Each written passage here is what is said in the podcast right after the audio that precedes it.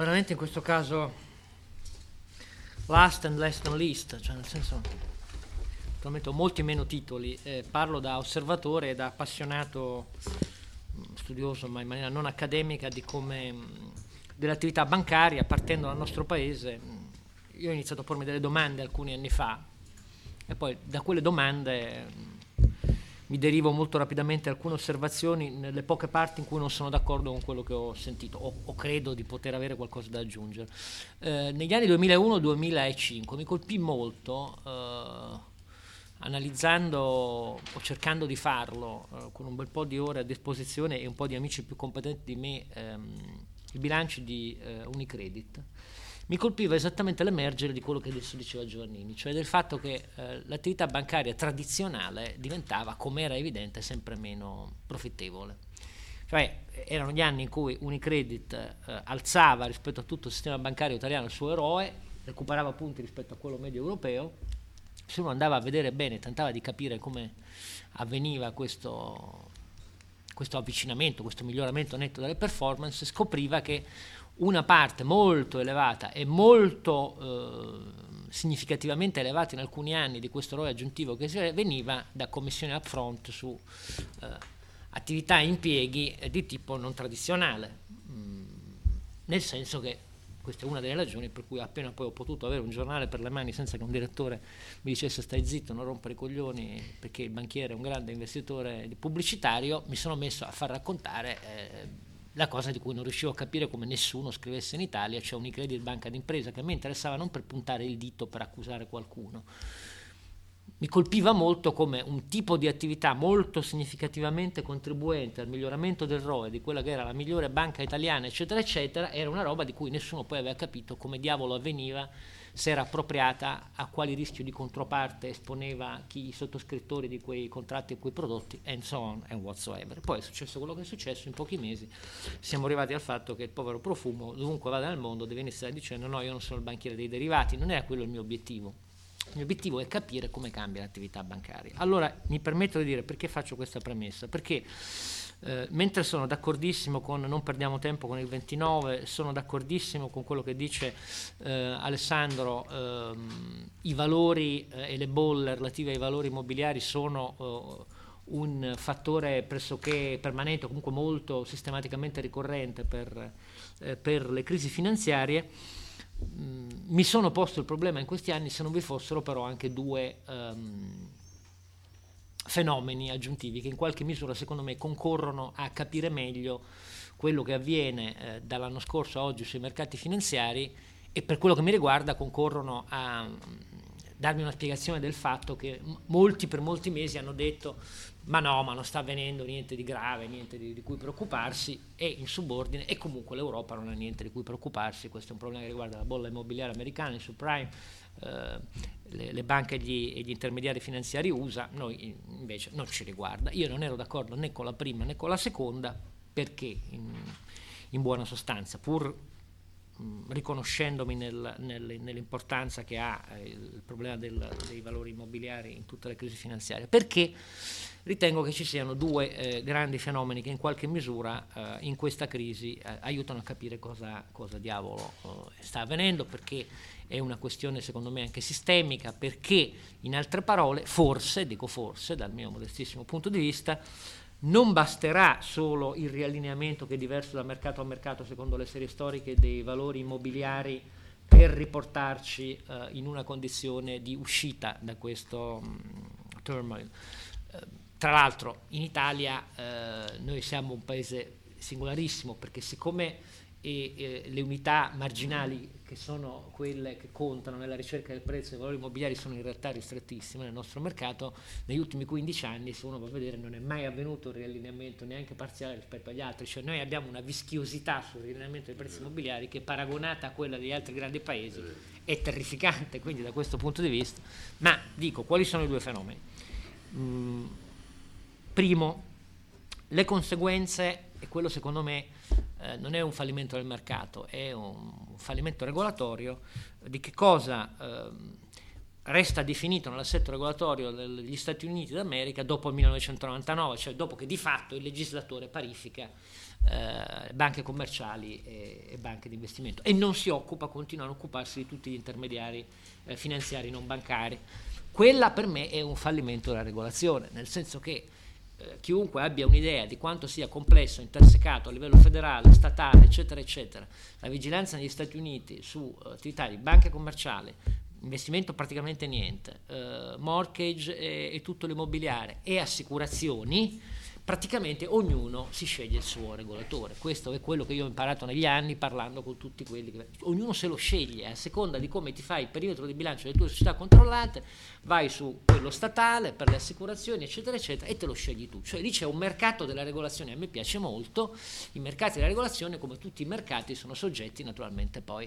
a, a, a, dei meccanismi di exit, a dei meccanismi di voice, a incentivi e disincentivi, a problemi di principal agent e lì secondo me ce n'è un fottio, scusatemi il termine, che poi esplodono grazie a questo, esplodono, cioè nel senso che diventano evidenti. Ecco, tanto è vero che il rapporto Paulson è un rapporto che mica nasce perché c'è la crisi, eh, era precedentemente messo in frigorifero e naturalmente di fronte al fatto che poi il politico dice dammi la risposta, Paulson lo piglia e lo rispolvera, nel senso che era esattamente una cosa che evidentemente è ben chiara, mica solo a me, è ben chiara a tanti, tranne il fatto che poi l'esperienza storica ci dimostra che eh, schemi, le migliori riforme regolatorie,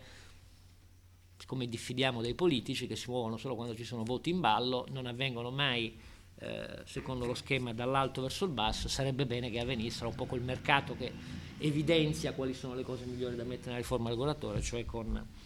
con il bottom up, come dice un po' Alessandro quando fa l'esempio, dobbiamo porci un problema teorico abbastanza rilevante, quello di passare da una vigilanza, uscendo da decenni di, di seghe che ci siamo fatti anche qua, dobbiamo passare dai soggetti alle funzioni, eccetera, eccetera. Dice, peccato che questa è una crisi che fa capire che forse una, una regolazione per strumenti potrebbe eh, superare molti dei problemi. Comunque c'è questo primo grande fenomeno che secondo me, per quello che capisco io, per gli studi che ho fatto e soprattutto per il tipo di attività che vedo posti in essere da soggetti finanziari di impatto rilevante sui mercati mondiali, ma che partono dagli Stati Uniti, lì c'è un problema di, di regolatorio, eh, c'è poco da fare. Primo. Secondo, poi c'è un, modello, c'è un problema invece che ha a che vedere con il modello di attività eh, dell'intermediario finanziario, qualunque sia poi sia la natura, se è un veicolo eh, che fa attività finanziaria eh, in maniera parallela a quella di una holding industriale, come l'esempio che faceva Alessandro, o di qualunque altro tipo esso sia. Ecco, lì c'è una questione, diciamo, una parola sul modello eh, OTD e i suoi rischi rispetto all'OTH e i suoi rischi, no? E lì una questione c'è, non è che non c'è, perché per dieci anni il sistema finanziario, in larga misura secondo me a seguito del problema irrisolto del fallimento regolatorio negli Stati Uniti, eh, ha avuto un'autostrada e moltissimi banchieri o alla testa di qualunque divisione che facesse intermediazione finanziaria per contribuire al ROE o per spostare dal balance sheet tutto ciò che si poteva spostare, ha perseguito quell'autostrada perché c'aveva un amministratore delegato sulla testa che gli diceva portami a casa il massimo che puoi portarmi. Anche qui faccio un esempio concreto, quando eh, Modiano era alla testa di sette fabbriche, eh, no, di una fabbrica di prodotti per sette reti in una banca, e io iniziavo ad andargli a chiedere, ma ma tu non te lo poni il problema di che cosa diavolo fate, con quali incentivi nella tua rete, a chi lo vendete, a che cosa può esporre, non la controparte, quello si occupa la controparte di valutare quali sono i rischi, ma anche la banca. Lui mi diceva no, io ho l'amministratore delegato sulla testa che mi dice vai col piede sull'acceleratore, io vado col piede sull'acceleratore. Poi quando ha cambiato mestiere e adesso è alla testa di una rete, sono andato a, a fargli la stessa domanda, ma adesso ti poni il problema che prima mi dicevi, che, e lui mi dice Beh, ma io, sai, io posso proporre gli incentivi alla mia rete perché tutto dipende da quello, dagli incentivi che si danno alla rete per piazzare i prodotti, perché quello è il grande problema, che in realtà poi spiega i diversi esiti tra OTD e OTH, per capirci. Sono TD o TH? Original to distribute, il modello è, oppure original to hold. To hold ecco, no? Allora, vabbè, adesso è ridicolo che tu lo chiedi a me, però... Eh, e lui mi dice, no, io il problema degli incentivi della rete neanche adesso lo posso risolvere io, perché io ho l'amministratore delegato, dico, eh, ho capito, ma questo è un modello in cui chi se lo deve porre il problema? Il comitato di... E lì mi è scappata una risata, se permettete, visto il livello di, come è noto, autonomia e indipendenza eh, dall'amministratore delegato e chi esprime il controllo alle linee della banca, il comitato audit, ho detto vabbè allora dimentichiamocene, io, questo è un problema irrisolto per definizione, però guardate che questi problemi, e qui è un esempio che riesco a fare meglio perché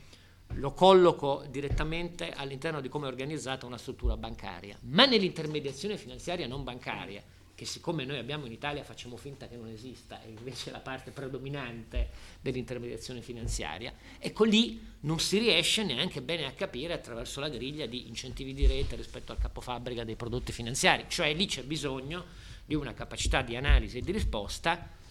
per chi voglia porsi il problema di evitare eh, attivi patrimoniali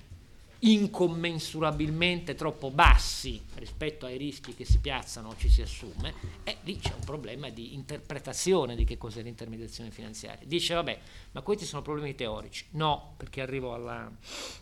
alla mia breve osservazione finale. Eh, siccome io sono per la linea di, eh, tra virgolette, eh, soluzioni il più possibile bottom up, cioè di mercato, che la comunità finanziaria, gli operatori, a seconda dei guai che registrano in questi mesi, riescano quantomeno a far capire, a mandare dei segnali dal basso, mentre diffido molto naturalmente dello schema che le cala dall'alto, eh, ritengo che a fianco di pic- piccolo problema, andiamo a fare una uh, regolazione diversa per strumenti, ci sia anche qualche cosa che ha a che vedere se si affronta, e i tempi saranno molto lunghi, il punto numero uno, cioè l'assetto regolatore americano, è, per me è fondamentale, sbaglierò ma è fondamentale, c'è un piccolo problema che riguarda però anche il modello dell'intermediazione finanziaria in generale, perché siccome è vero che la curva degli impieghi è cambiata per via del fatto che il costo del denaro aveva le caratteristiche che diceva Giovannini, ed è vero che chi fa poi intermediazione finanziaria massimizza il profitto con tutte le possibilità che ha per farlo.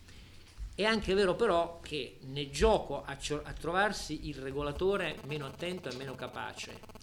cioè che non ha gli strumenti proprio per capire cosa fai, perché di questo si tratta, e che è un grande gioco che è in atto a livello mondiale da dieci anni a questa parte, ecco, secondo me si corrono un po' troppi rischi e allora il mio liberismo assoluto inizia a porsi dei problemi, cioè la risposta è il comitato di Basilea e lo IOSCO non lo so, francamente non lo so. Quello che mi colpisce, però, scusate se parlo fuori dai denti, è che eh, la business community mi pare po- troppo poco riflessiva su questi punti. Cioè, il mantra che sento ripetere da un anno, ma tanto a noi in Europa, boh, tranne pochi che hanno giocato con i subprime, cioè 3-4 banche tedesche, e eh, vabbè c'è il caso Soggen ma quello è diverso, eh, Northern Rock ma quello è già risolto, tanto non ci riguarda. E non, non è così, perché noi siamo eh, pienamente investiti, per come io vedo i bilanci italiani, i rischi a cui espongono eh, chi, so, chi, chi compra prodotti o chi firma contratti, noi siamo pienamente esposti alle conseguenze del mutamento dell'attività dell'intermediazione finanziaria. Uh, non siamo minimamente competitivi nel grande gioco mondiale di scegliersi il regolatore, perché ovviamente siamo fuori dalla partita da quel punto di vista, e ci troviamo semplicemente a pagare più rapidamente degli altri, con maggiore intensità degli altri, per periodi di tempo, dicono le serie storiche, più lunghe degli altri, l'impatto che arriva sull'economia reale da quello che è originato nell'economia finanziaria da questi problemi ehm,